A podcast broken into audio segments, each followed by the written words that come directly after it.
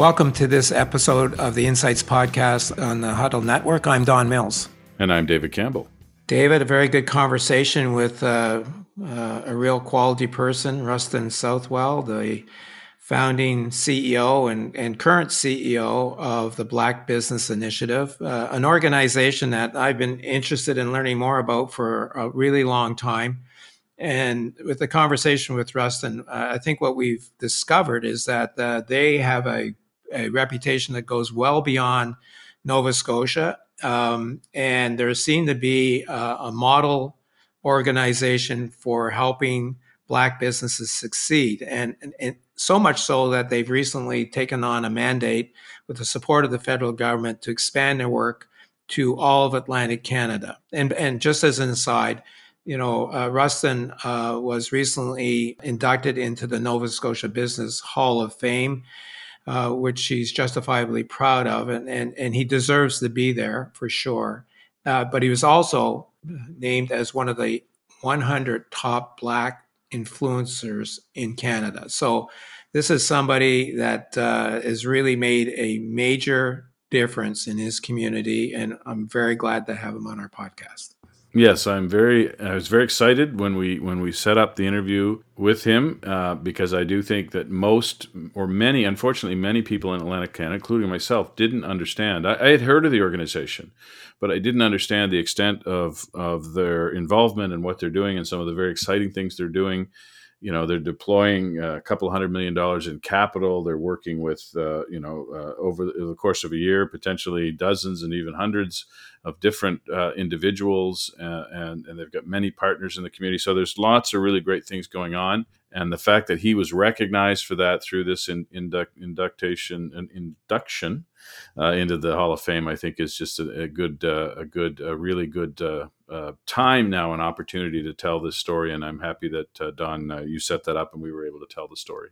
Yeah, one of the things that he mentioned that I think are, is really worth repeating is that the, the, he's working with young people starting at a really young age, nine years old. I think he said to get them thinking about you know entrepreneurial opportunities uh, this is something that by the way our society in general needs we're not as entrepreneurial as other parts of canada uh, we don't do a good job in our school system except for junior achievement to introduce our uh, kids to the possibility of uh, owning and running their own businesses. So i, I was really uh, happy to hear that story. I hadn't heard that story before.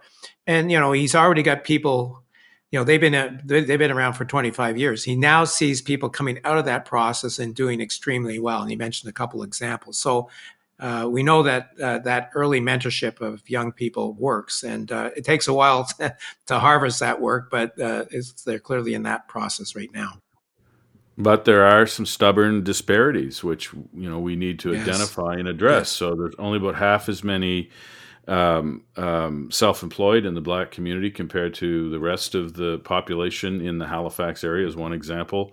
Uh, you know, the average income level, the, the, spread between the black community and the rest of the community is quite large. It continues to be quite large.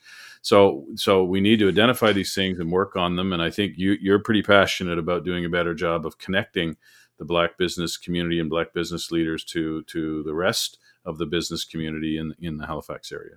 Well, uh, yeah, to that point, I, I, I, actually feel personally that I failed uh, to do more to help the Black community.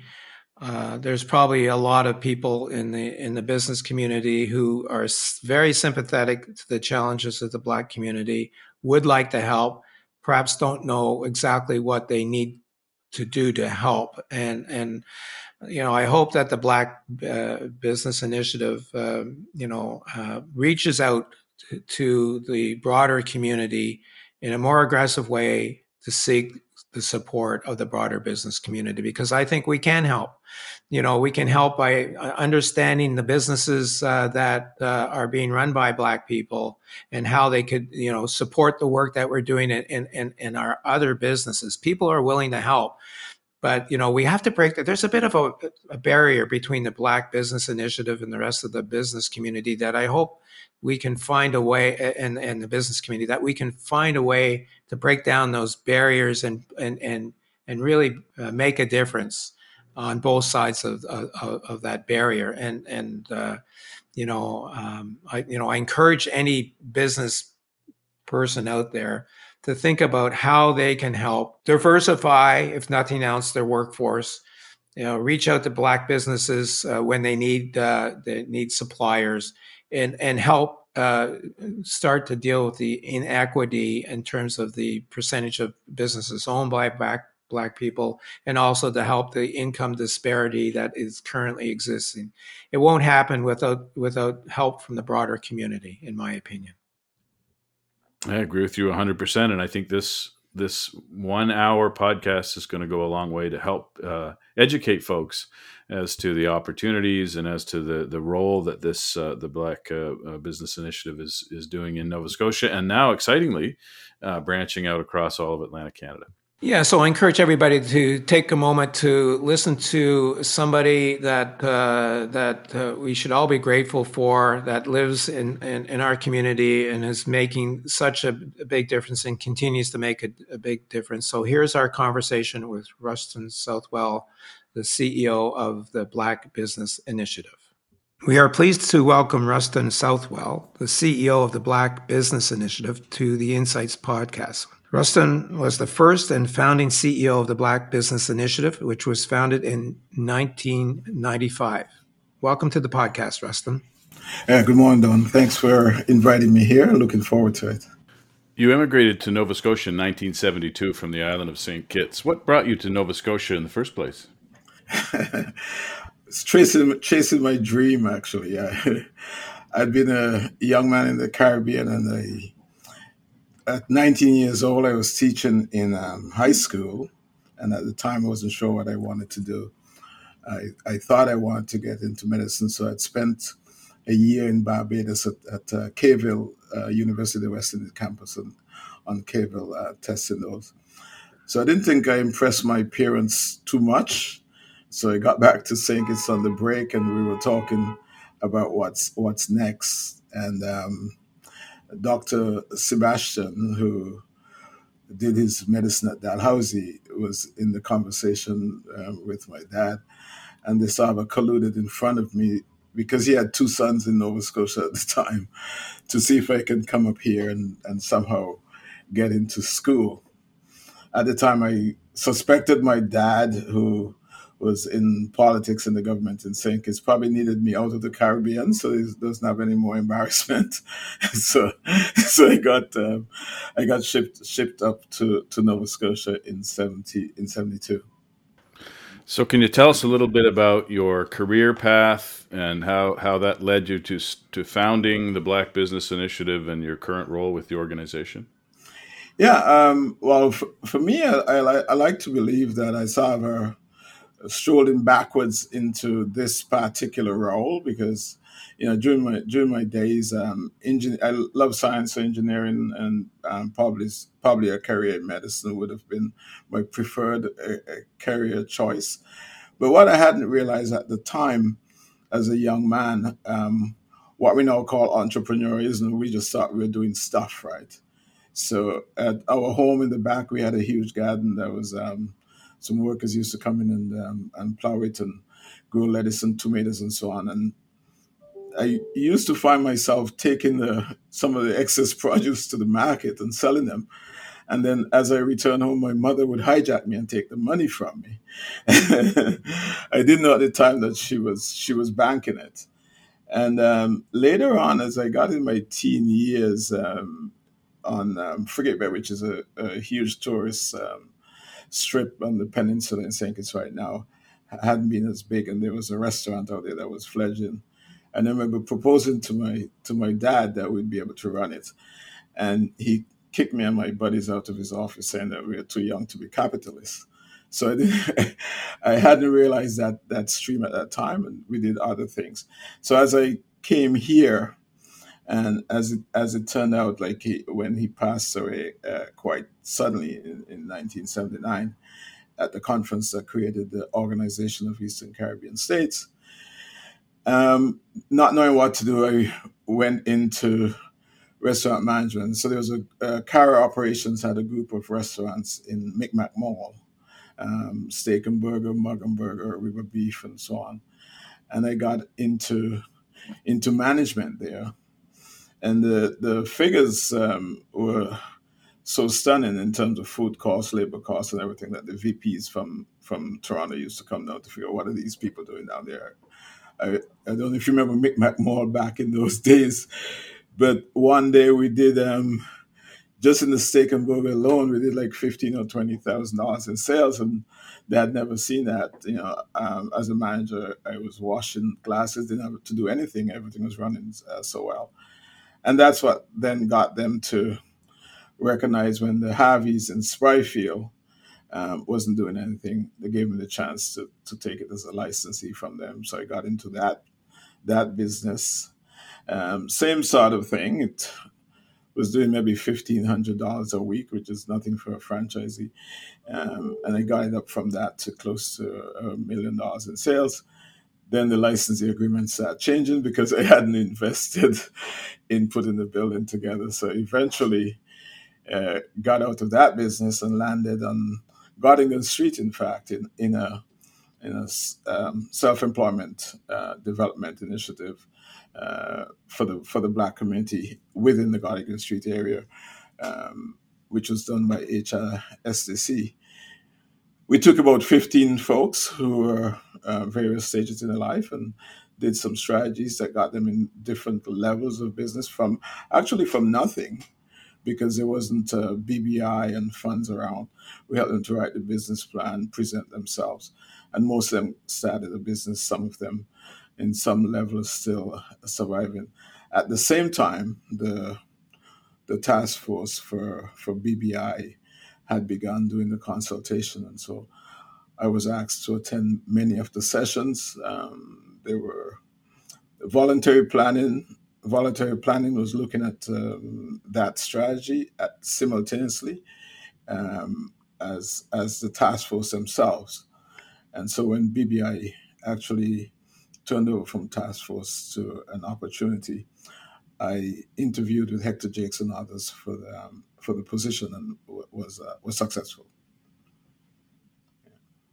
Yeah, so you were the CEO for the first 17 years um, before retiring in 2012, but now you're back as the interim CEO.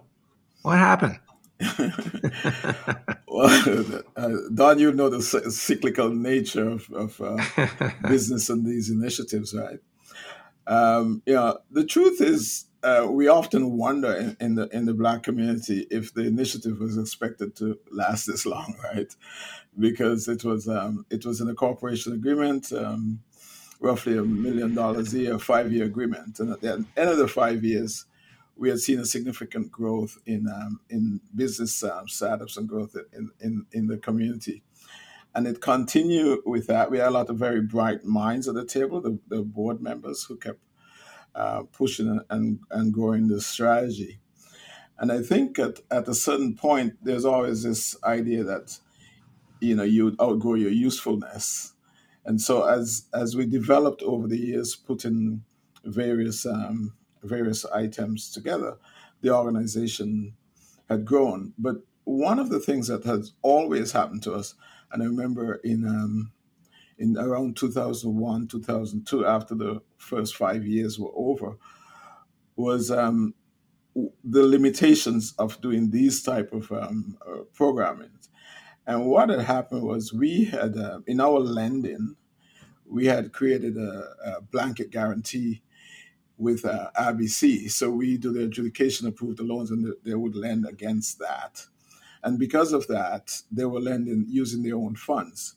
So we able, we were able to grow a certain level. And what the counterbalance to that was was the tendency. Well, this isn't supposed to be making funds, whereas we thought it creates a, a sense of sustainability for the community.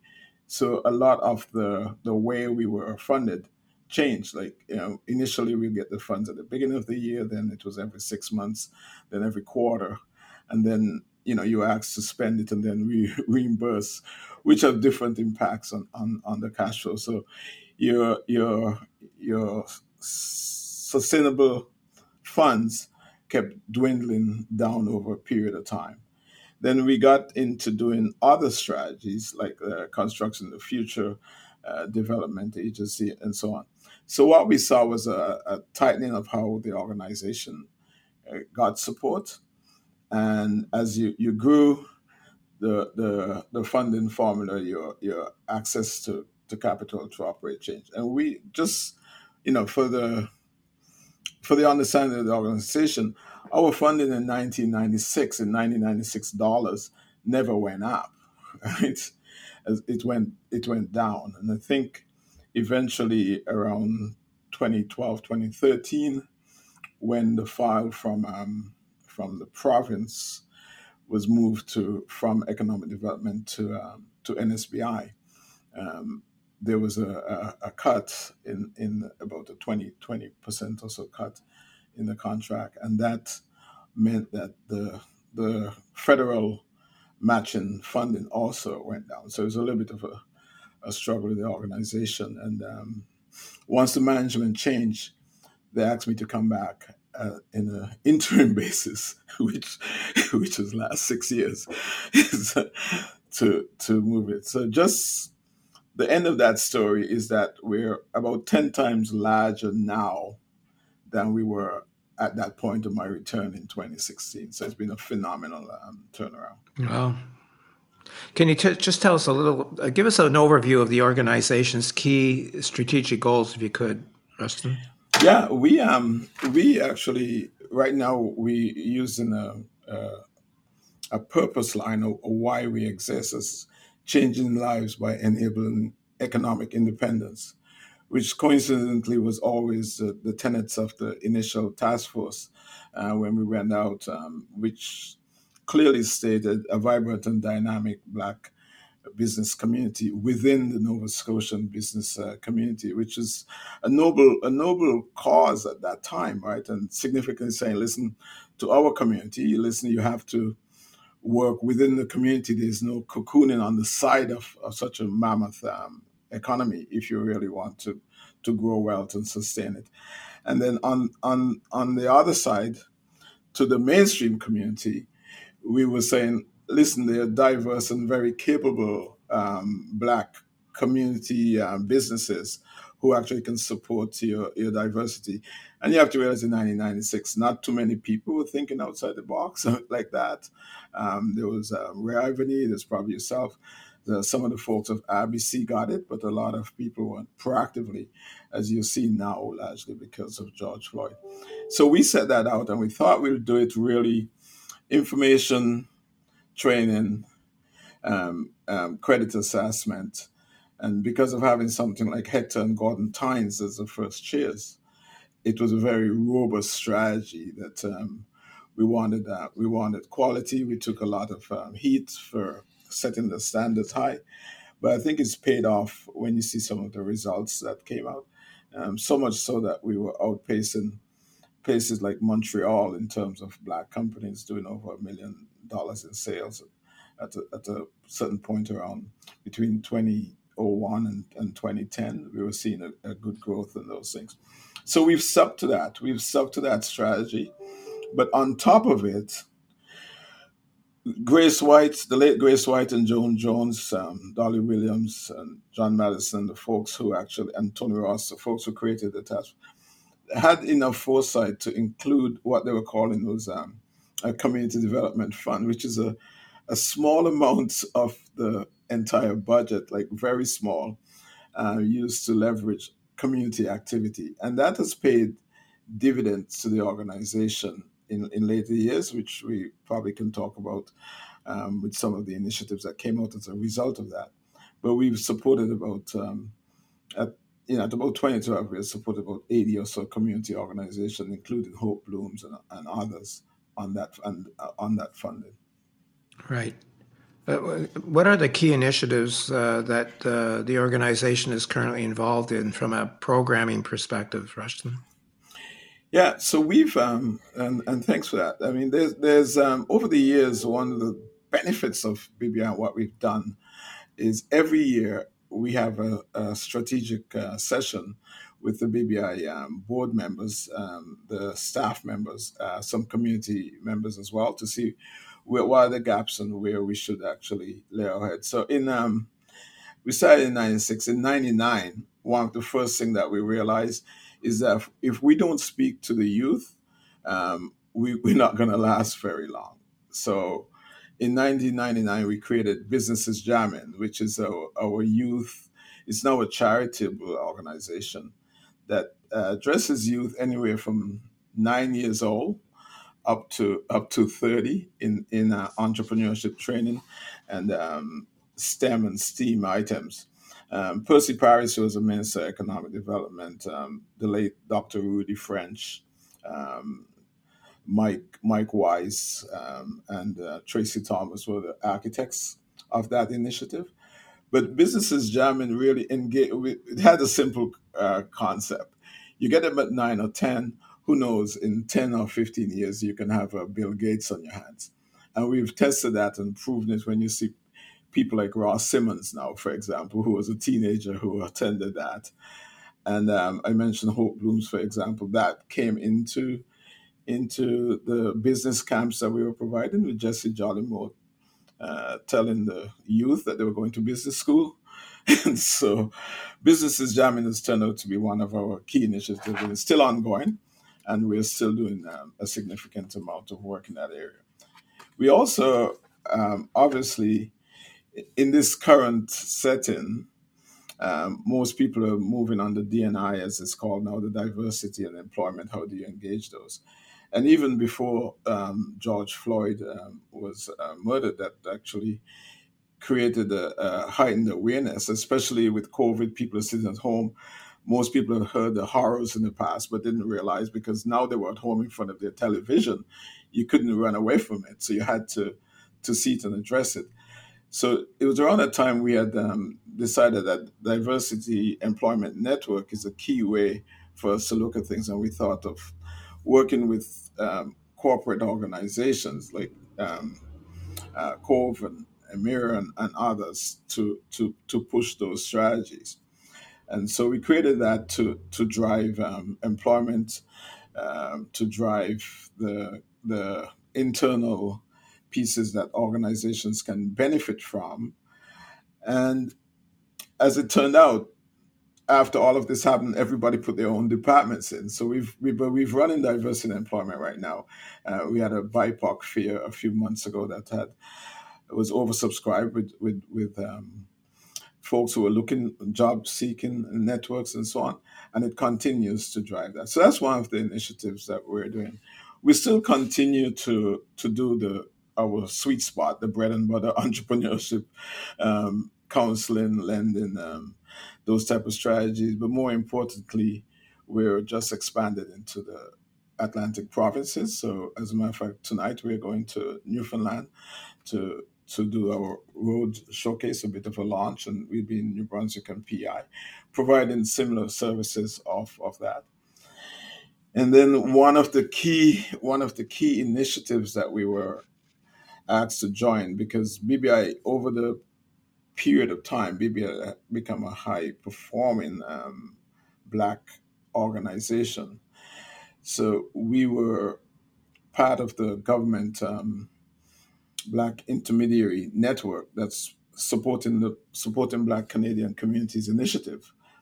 And that was designed largely because of COVID. How do you get support on the ground to grassroots organizations? And it's a capacity bill. So we're one of the intermediaries, and we're doing this as a national organization, except for Quebec, where we provide funding to, to Black organizations to help them with governance, fundraising, and so on. It's not a core um, funding institute, but it's how, how do you build build uh, organization, and we've got a huge amount of funds that we handle for, on behalf of the government of that, and then the other piece is the Black Entrepreneurship Net um, BEP program that's over $200 million in funding and other services, which I was proud when Minister Singh was here in July and she said the federal government were wondering if it could work until she came and visited what BBI had managed to do. and, and um, decide to model it in that way. So we feel like we're that Nova Scotia is the granddaddy of all of the entrepreneurship thing that you see it's happening across the country in the black communities right now. And in fact, the model has been used on that. So we um, it was it is on the BEP as it's called the Black Entrepreneurship Program ecosystem that we expanded to the other provinces. Those are some of the key key areas, and that's why that's why the capacities um, move as quickly as it has. So long answer, I'm sorry. so, what are the key metrics that you're using to measure your performance? Is it number of new companies started, funds deployed? Uh, what What are the measures that you're looking at every year?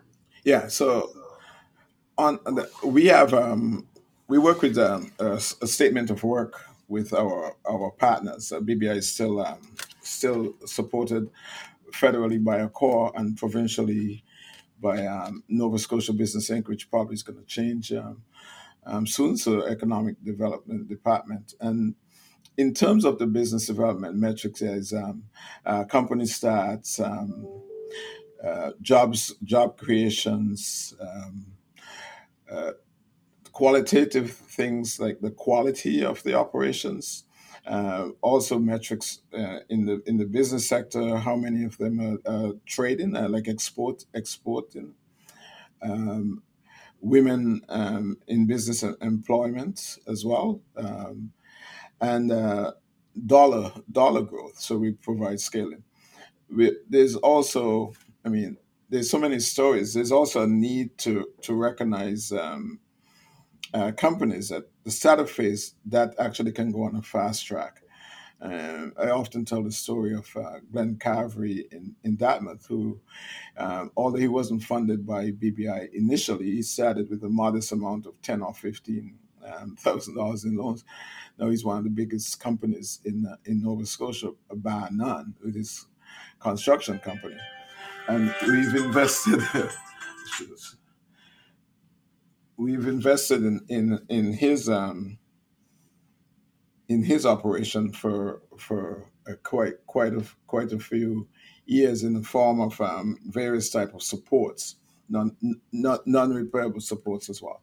But we've seen that sort of thing in terms of the the, the metrics for the support in Black Community Initiative. Your intermediary, um, how many how much dollars you can get out to how many organizations. So you know we keep track of that on on a quite a ongoing basis. Um, we've um, transferred funds to over 230 organizations across the country at the average around $45,000. Um, so it's a significant investment in Black communities. In the businesses jam and the youth is similar type of things. What's the engagement? How many folks are participating?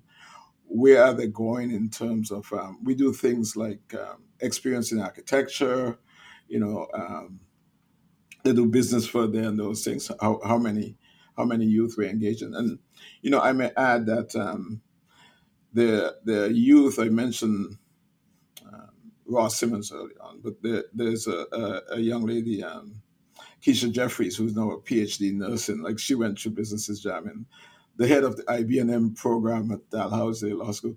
She went through businesses jamming.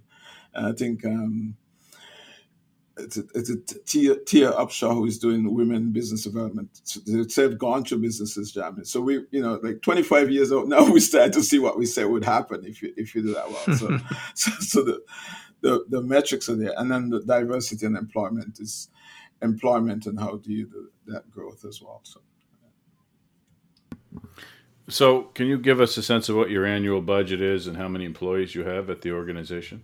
Yeah. So, um, so the history of BBI uh, in 1996 on the corporation agreement, we had a, a, a, million dollar budget that did everything.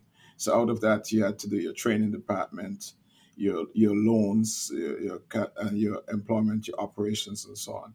And we had about um, roughly seven to ten staff, um, pretty modest. And you know, we just heard of a research that uh, organizations in, in Nova Scotia, like ours, are usually on the lower third um, in terms of um, employment and, and, and scales, and it was even worse for us.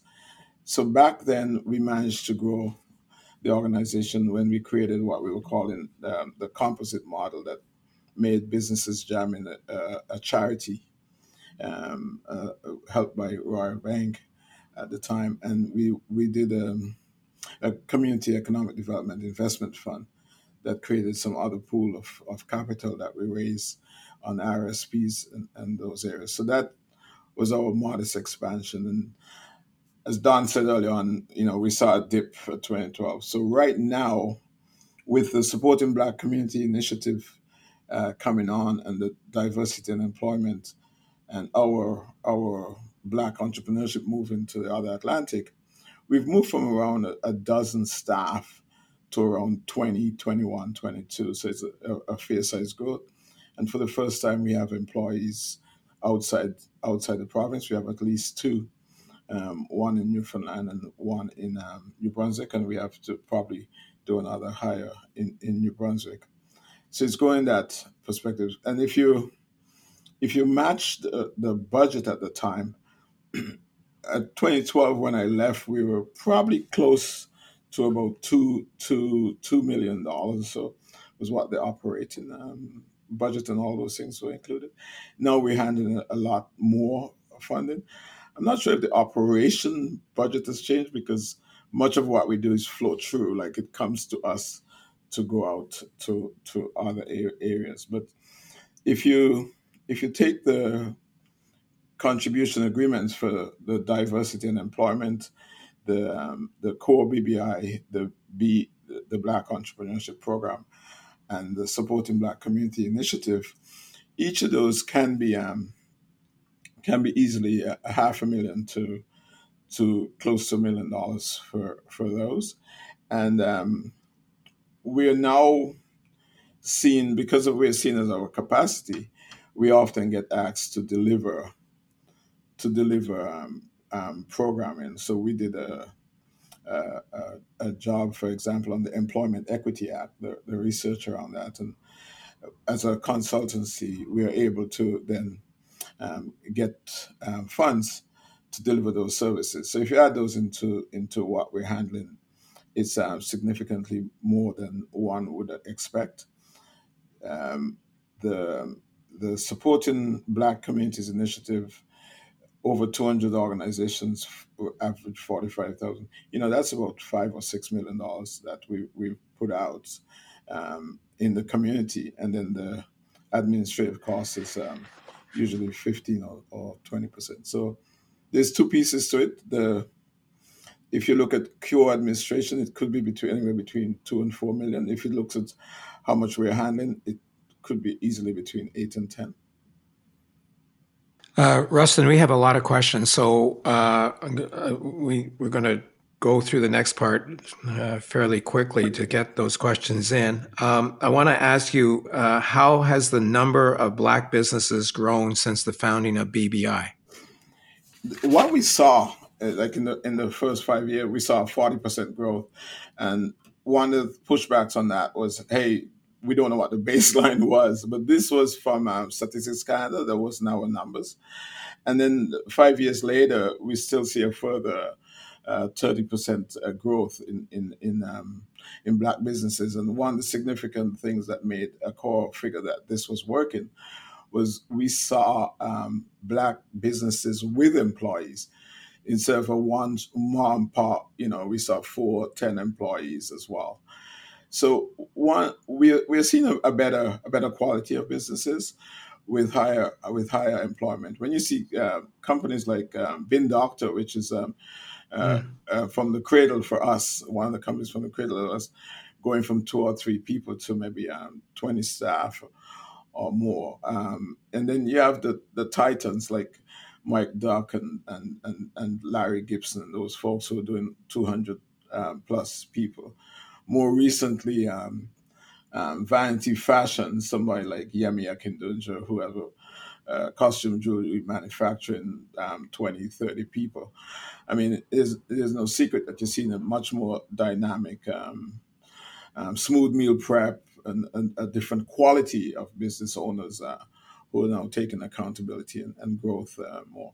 So uh, we've seen um, a significant growth. I believe on the numbers that we were looking at back then was maybe um, three to four hundred uh, companies. Uh, when you include all of the small startups and, and the other companies, we're seeing a significant growth on that level, and we're we're actually just engaging uh, Dr. Harvey Miller to do.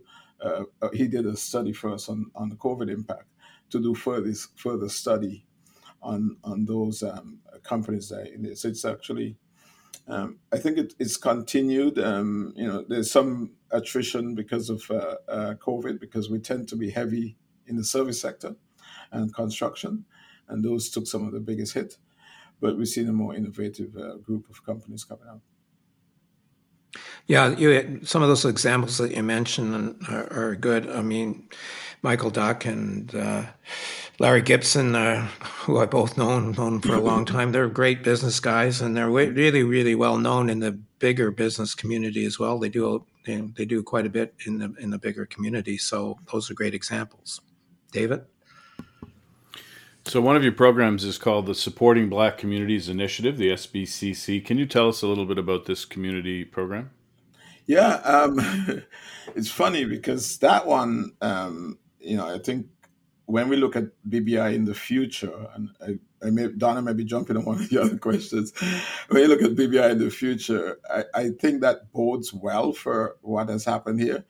We were asked, we were invited to Ottawa when this was being designed and the conversations we're having is how do you make um, quality um, um, black um, grassroots organizations to build because there, there's a obviously a, a not as many um, folks in that sector who are doing as well and um, the the community was getting frustrated because when they applied for these different programs they were not successful not realizing that they actually weren't prepared as, as well so they're trying to find solutions for that. And we felt proud because around the table when they were asking about uh, organizations with the capacity, and this was from all across the country, BBI was the only organization that every table had on their list of folks who can do it. So we were the only one who, who did that. And so the HRSDC or ESDC set that up. And how do you build capacity within grassroots organization in the form of uh, intermediary that goes out to make sure that the, the tenets of of governance, um, excellence, um, and strategies, and, and even how do you raise funds was set up. So essentially, what we do is put the call for proposals and get them to do that. And we have an educative body from from the from the community itself who make the decisions on who gets. It's not us, but those persons make the decisions who get funded. And we've done two or three rounds. I, mentioned it was oversubscribed, so we the federal government put more funding in.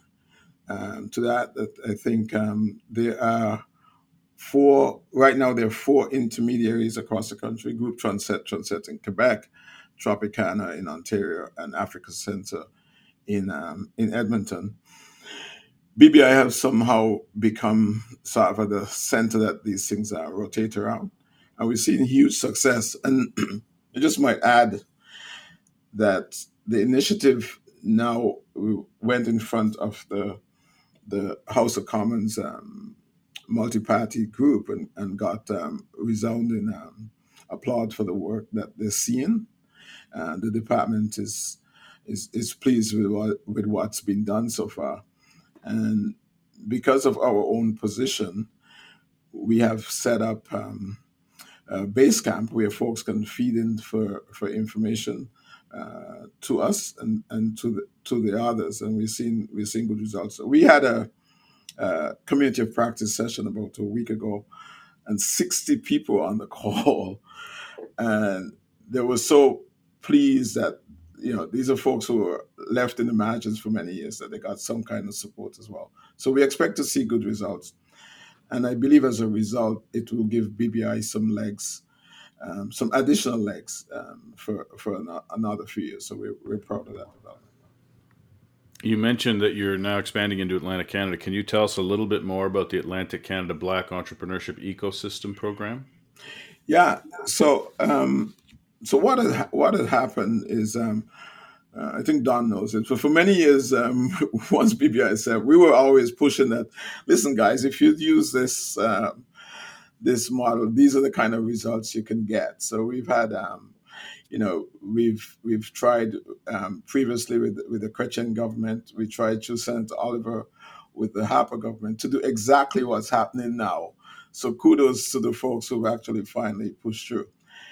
And when it when it was set up, the guys were looking at an ecosystem across the country and how do you get folks to deliver that. And the federal government um, investing over two hundred million dollars, and a portion of it was for ecosystem because the feeling was when BBI was designed, we thought that most people think that the problem is money but money is not the problem. The real problem, money is not the problem.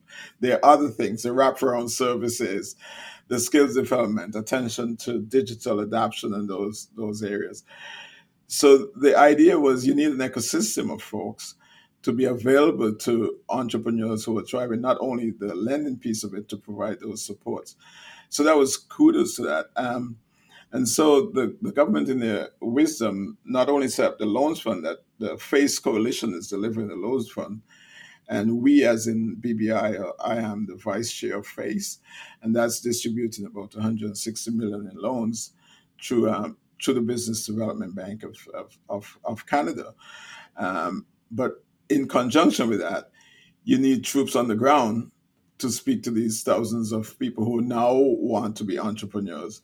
And you know, business may sound easy, but it's not. I mean, you know, you, you have a lot of areas that. So the the the ecosystem is supposed to get folks information, services, training, and strategies to help their companies uh, survive, and maybe even um, even markets. So we um we and a group uh, called Tribe uh, the two folks in, in, the Atlantic. We didn't put our name to be um, pan Canadian because that's a, that's an immense of work and pretty bulky. And I mean, we're we're we were Nova Scotia first, and so we, we keep that um, under our hat. How do we deliver that as well? I wanted to ask you uh, just briefly about uh, you know organizations becoming increasingly conscious of the need for uh, more diversified workforces. Rustin, you mentioned that BBI is doing uh, work with uh, organizations and helping with this, and a lot of organizations are now starting to take this on themselves. But um, I, you know, what do you feel uh, is the further opportunity for BBI in in helping uh, create more diversified workforces in, our, in, in our region? Yeah. Well, I, I mean, we've always taken the position that we are, you know, an in- intermediary in this true sense, and not only in terms of, of dollars, but we actually can o- open the doors and, and lead through. And so I think there's a there's a huge opportunity. You have guys like P4G and um, I know Ann Divine and, and others who are actually um, who are actually doing this type of work who can be engaged and so when I when I look at diversity, and it almost seemed to be in style, but uh, I can I, I can recall um, um, Ray Ivany with NSCC, or Gord Nixon um, with um, with RBC way way back, like you know two decades ago, who was talking this type of language. And so I, I say this because um, I, I believe that having um, having colleagues on on all sides is important, but folks would still need to understand to understand that this is is not only it's an economic answer, right, as as well as well as a social answer that that um, straddles both pieces. And so I think the I, I can I often say I can tell the community le- leaders who get it, right? You know, they're they're they're they're not apologists. They actually know what they're talking about, and they're folks who literally approach it well, we're trying to help, but we don't know what to do and so on. You know, you do what you're doing with a certain sense of honesty and integrity, and and you support where where the folks are going to go because, um, you know, most people in the black community notice this and they know this, they know the sincerity and and, and the strategies. And the other thing is just um, just to be sure on this that it's it's well meaning and it's for good results, right?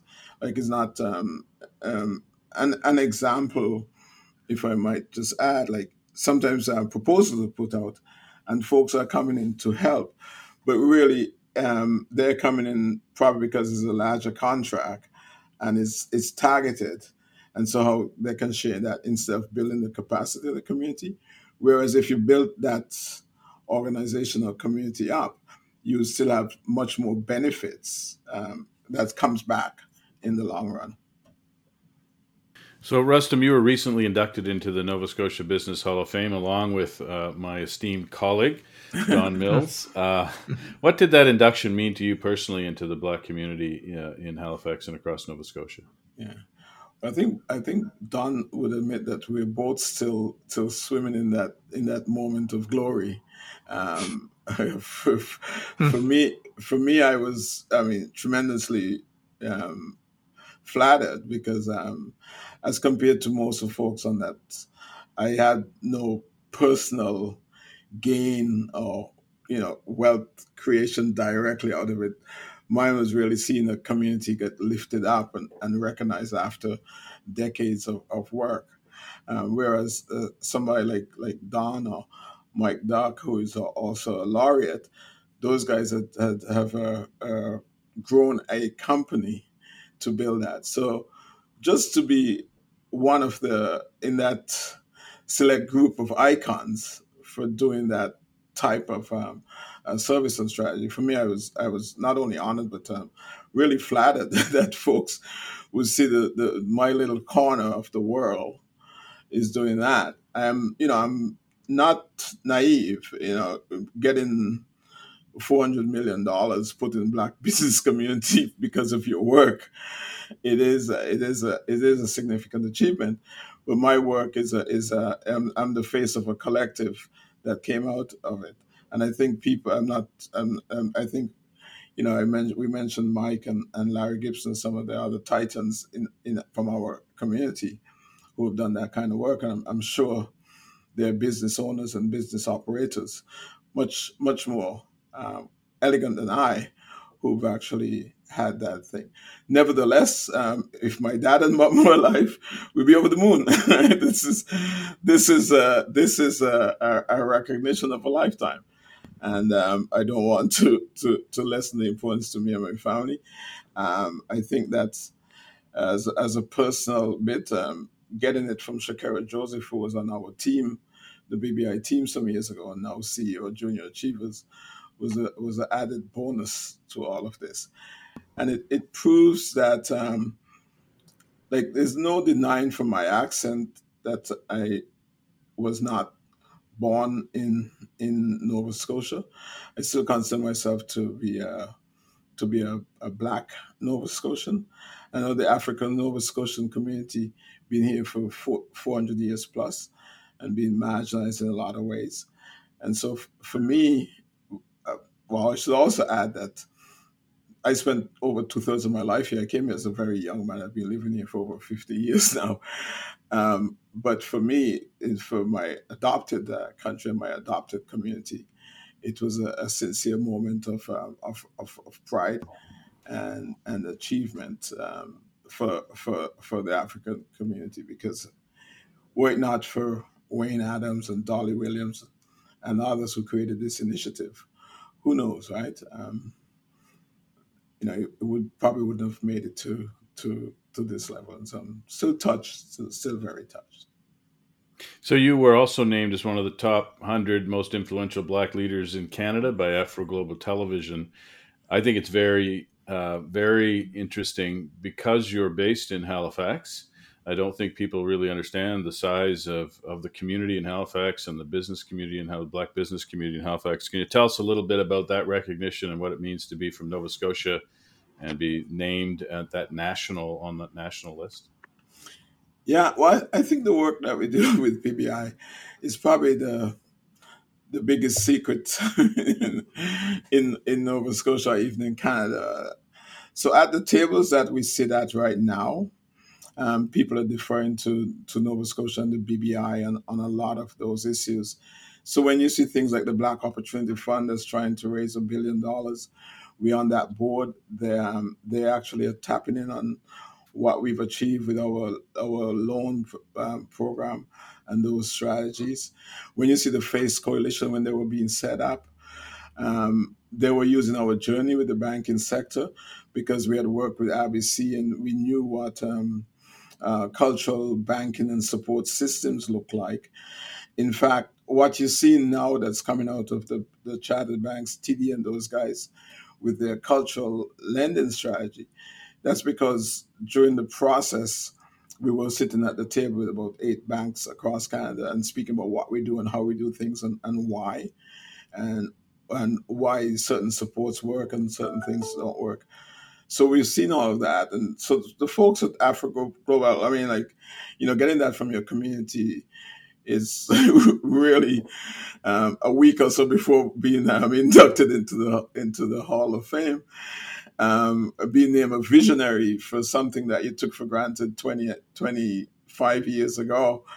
Um, it's it's really a not not only is it um, something a highlight of of one's life, it is a moment that you actually can reflect on how your own journey. I mean, from being someone who wants to be a medical doctor or engineer to be to be to be where where where you ended up or your own journey if you if you don't pivot and, and look at different areas as well so that was meaningful um, very meaningful for me to be named among and again the the the like the like the hall of fame the folks who are on that like people like wes wes hall um, Michael Lee Chin, who is a billionaire, and, and others, um, um, right down to Pinball Clemons, who who just won the won the won the won the won the Grey Cup.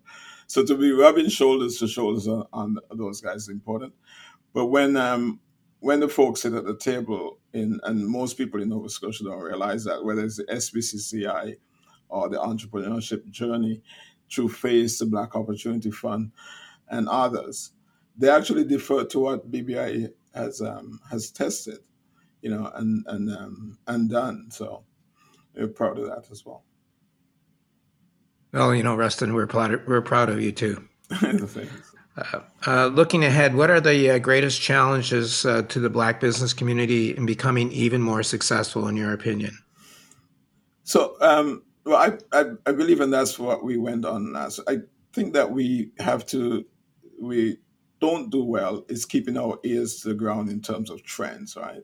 And what I mean by that is um, we still get stuck in, in mostly the traditional sector, which all the which all of those are fine. Um, the the product and so on is fine, but the business and services is changing at, at lightning speed, right? So we we tend to be in, in retail, hair care, restaurant, construction, uh, without taking on technology and digital aspects, um, AI and those things. I, I think Don Bureaux at the Chamber dinner last night spoke eloquently on um, what he's calling the fourth industrial revolution, where those type of things is how business will be done in the future. So we actually spent a lot of money over the last uh, two years on digital adaptation, where we're trying to get guys to think differently. Um, you know, uh, like the, the companies that we gravitate to uh, Red Ocean because uh, Red Ocean, as, as you know, because of the blood, the blood in the water, because there's so many people in it, and um, need, needing um, blue ocean strategies where you you think um, you know, outside the box or different areas, as well as engaging in in um, how business is done in in the, in the era of um, hybrid workplace technology, um, supply chains interruption, um, even diversity in, in, the, in the supply chains, and who do you provide service services to, and that type of thinking. We need to do a, a much a much better job in that engagement. And the other thing is getting a grasp on the the business planning aspects for me is also also key because the, the tendency is we think if we have money we're we're in business but money cannot um, create sales like you know to help you at a certain point but you still need to do sales and get in those strategies i believe the ecosystem would help i think that's there's some some of the organizations would have to have their own capacity built. But um, yeah, if we if we pay attention to where the, the economy is going, and, and I keep warning our team, for example, that you you know the economy probably could slow down over the next period of time. And so, what are the tools that you need to be in place? And I, I want to ask you a supplementary question. Uh, you know, this is one that I've, it's been on my mind for a while. Um, how supportive has the general business community been uh, um, to BBI, and how could that support be improved, in your opinion? Great question. Um, it could be better. Um, um, I, I believe we know the leaders who are good at it and, and who are genuine. Um, I, you know, I take for example my late friend um, um, Sean O'Regan, who you know at a very early stage he, he actually supported us, and um, you know I gravitated to Sean. I have um, at our 15th anniversary he would sit at the table head to head, um, often call out of the blue. I, I recall, you know, uh, he during um, during COVID, unsolicited, he would call to see if the companies he can anything he can do and those type of stuff. So there, mm. there, there, there, there are folks who actually have done that for no particular um, uh, gain. So you have that that level of empathy. On the flip side of that, you have um, people who are genuinely willing to help, but will say things like, um, still would say, you know, I wonder if um, you people would would, um, would uh, have some young guys who want to do this. They would listen to me, but you know, and so those type of strategies are still there. I believe right. the the I believe more and more more and more um, business leaders are getting a better sense to it because you're starting to see some of what we've been preaching for 20 plus years is that you have to have folks at the table. um, you know, the, the, the cultural awareness for, um, for the Black community doesn't happen if they're at the door of the boardroom and inside the boardroom they're not reflected. And I can recall how those things are done because even to us, um, when BBI first began, I recall the first retreat that I went to at the, as the executive director. The guys didn't know how to handle it, and um, mm. here was a board members meeting, and they sent me home. right, so, and, and the board spoke to themselves. So in in in some of the businesses in the white community, still having that, where the guys sit in the room and they speak to themselves and the people who it matters to are not are not included um, in the conversation. So as well meaning that uh, that as they are, um, you're still doing some some significant damage, and that would that would only that would only change when the culture changes. Right. So just a last question for you here uh, today. Um, can you tell us where you'd like to see the Black Business Initiative?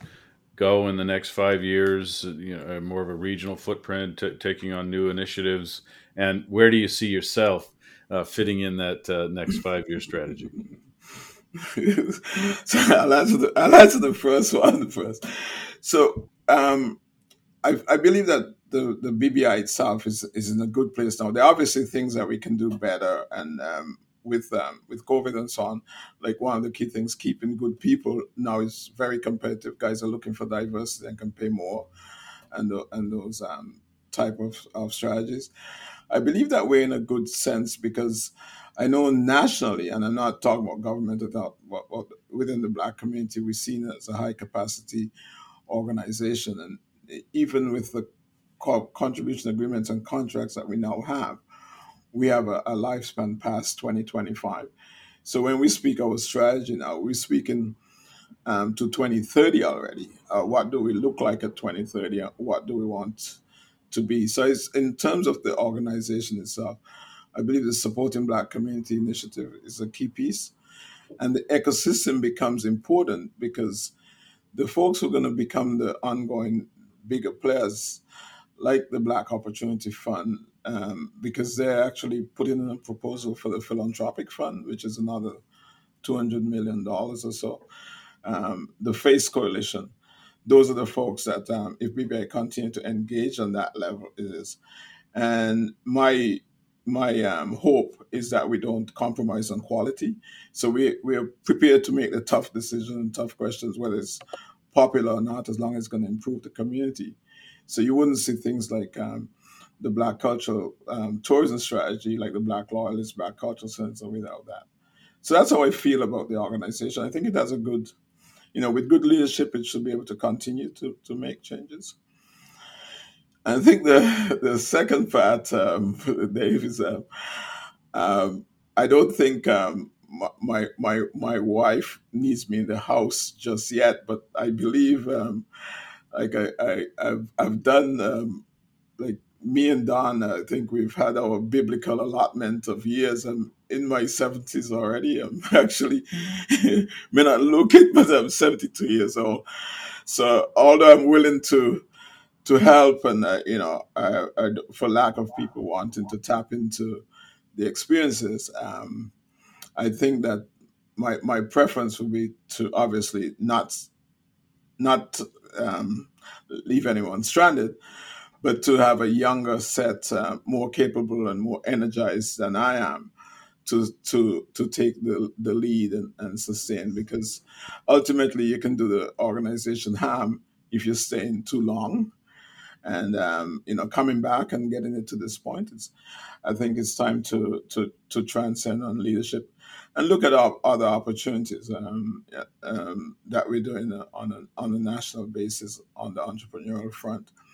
I actually mentor meetings with folks from from bc quebec who just call once a month just saying what they're doing to me and, and those things. And I, I don't mind providing that uh, to the to the community. I, al- I also think that um, I owe my golf game some some some some some, some work, and I've I've always felt that um, you know with my with my two sons did I give them did I give them enough enough time?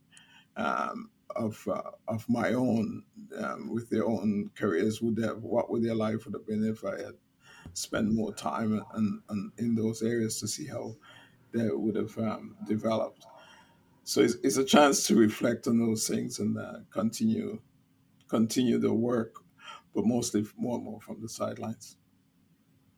Well, I think you and Don are both good examples of uh, of uh, um, you know being a successful leader is well beyond the sort of traditional retirement age of 65 so we appreciate that listen rustam thank you so much for for telling us your story uh, for telling us about the black business initiative i think this will be very uh, inspiring to our listeners, and we wish you very well uh, uh, with the organization and, and also personally as you as you move forward in the coming years. We wish you all, all success. Yeah. Thank, thank you, and certainly, um, just want to thank Don for thinking of um, having this conversation as well. A chance to tell it's, it. been, it's been great having you on the program, Rustin. Thanks so much. You've been listening to the latest episode of the Huddle Insights podcast. Mark Legier helped produce this episode. You can follow the show and listen to past episodes on podcast platforms like Apple and Spotify. And if you've enjoyed listening, please recommend the show to a friend. Don and David will be back again next week.